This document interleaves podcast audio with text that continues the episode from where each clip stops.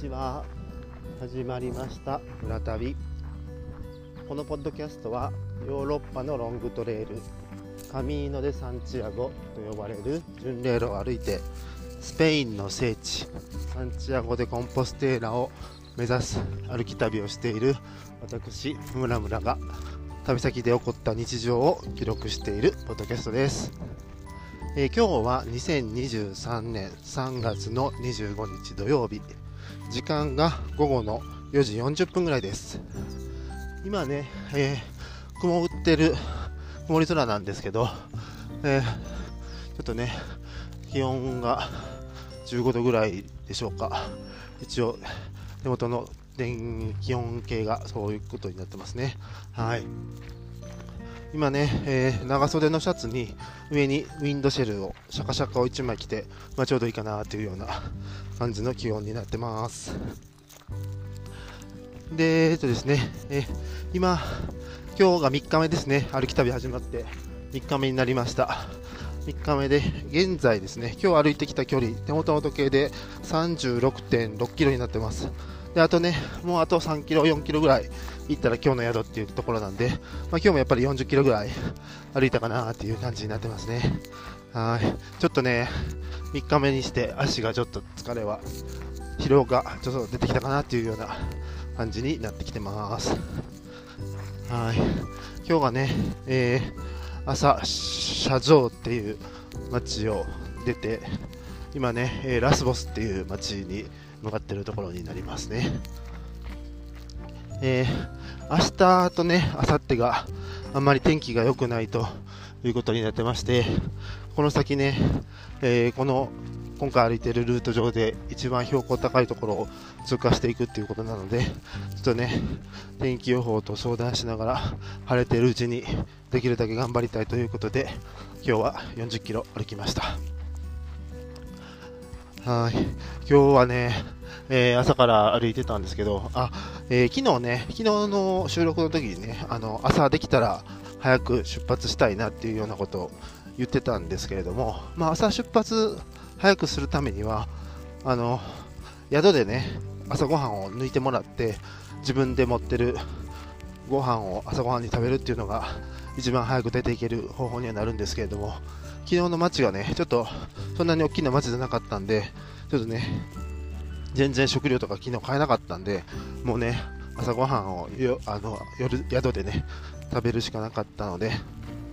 宿でいただきました。ちょっとね、なんか、早く行きたいっていうことを言ったら、30分ぐらいね、ちょっと早めに用意してくれたんで、大変ありがたかったですね。はい。で、出発したんですけれども、えっ、ー、とね、今日は本当にね、寒かったです。もうほんまになんでこんな寒いんっていうぐらいのね、寒かったんですけども、なんかね、後で途中で道で会った人に聞いたら、今朝の気温は2度だったっていうこと言ってましたね。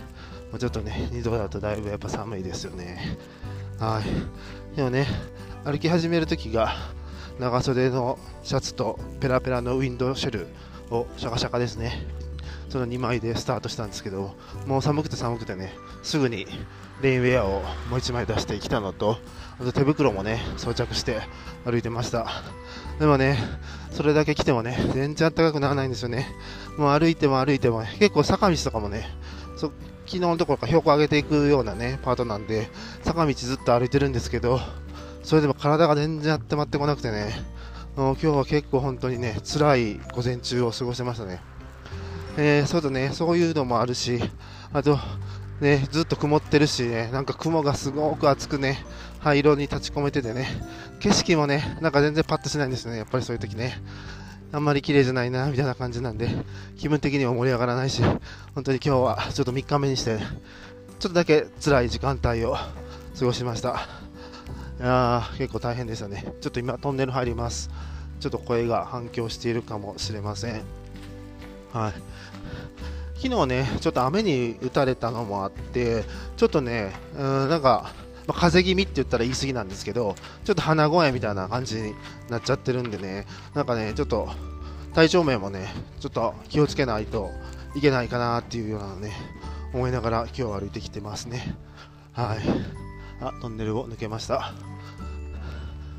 高速道路をなんか抜けた、の下をくぐったような感じになってますね。はい。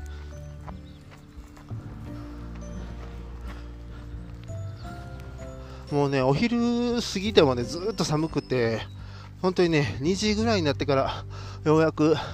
温まってきて、太陽も顔を出し始めたっていう感じで、そうなってからね、ようやくレインだけ抜いたっていう感じでね、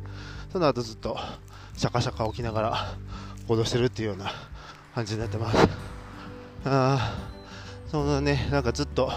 厚い雲が垂れ込めてる中を歩いてきたんで、あ今はね、ちょっと明るい感じの曇り空なんで、うん、ちょっと牧場の風景なんか見ながら、今は快適に歩いてますね。でもね、明日が本当に心配です。明日と明後日、天気が大荒れという予報になってて、明日がですね、もう朝からずっと雨っていう予報になってて、しかもかつ風が強いっていうのがね、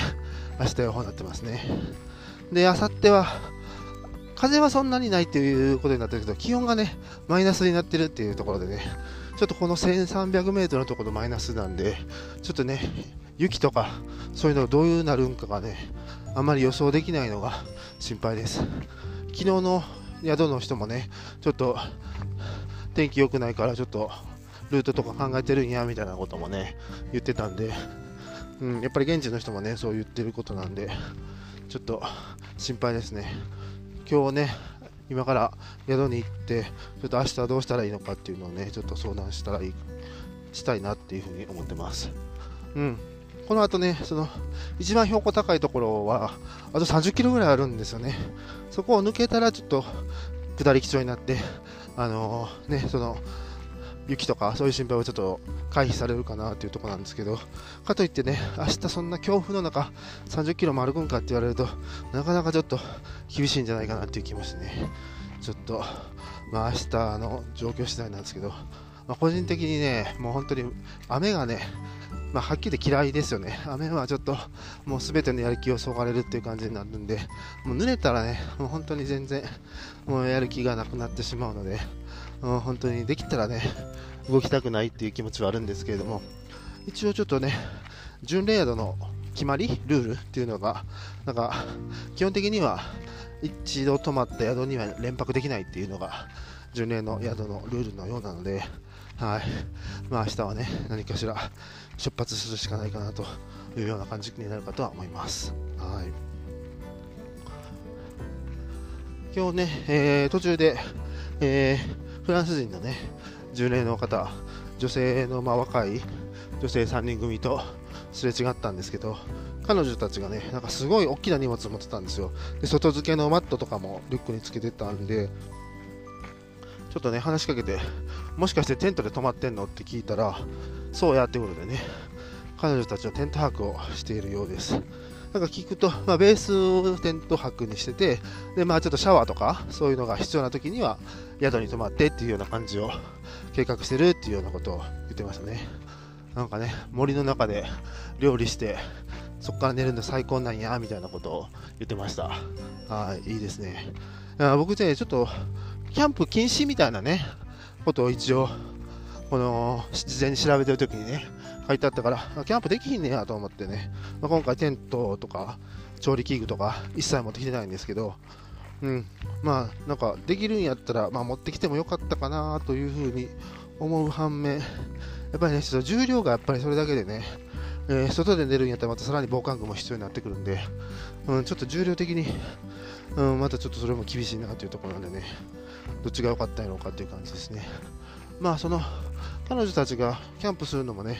フランスの国内は多分行けるっぽいんですよね。なんか聞くところによると、夜の8時からテントを張っていそうでして、で、えー、朝の6時に撤収するっていうのが、まあ、ルールっていうことになってるようです。はい。なので、なんかその時間帯だったら大丈夫なんだよっていうようなことを言ってました。はい。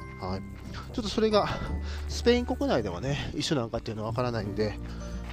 うん、ちょっともしかしたらスペイン国内はダメなの、キャンプはね、できないのかもしれないっていう感じですね。はい、今、歩いてる道がね、あのフランスの中でも GR っていう風に書いてあるんですけど、あのロングトレイルのね、フランス中に張り巡らされているトレイルのコースの一部にもなってるので、もしかしたらそっちのフランスのトレイル上では、そういうキャンプ OK というようなことになってるのかもしれません。はい。ね結構この広大な自然の中でねキャンプするのも楽しそうやなとは思いますね。はい、えー、今日ね、えー、スタート地点から1100メートルぐらいが多分スタートだったと思うんですけど、そこから200メートルぐらい上がってね、今1300メートルの地点のところを歩いてるんですけど、もうそんなにね、アップダウンもなく、まあ、基本的には平地をずっと歩いてきたっていう感じにはなるんですけれども、なんかそのね、1300メートルの標高のところが延々と広がってるっていうのがね、なんかすごいなって感じなんですよ。なんか日本にやったらこんなことあんまないんちゃうかなって思うんですけど、ね、1300メートルって言ったら、多分雲取山とかと一緒ですよね。あと、関西やったら、まあ、うん、まあ、ブナヶ岳とか、あれぐらいの高さだと思うんですけど、だからその高さのものが延々と広がって、そこに街もあって、高速道路も走ってて、電車も走っててっていう感じなんで、うん、なんかその標高の高さにね、ずっとこの空間が広がってるっていうのは、うん、なんかちょっとヨーロッパっぽいなっていうふうにもちょっと思いましたね。はい。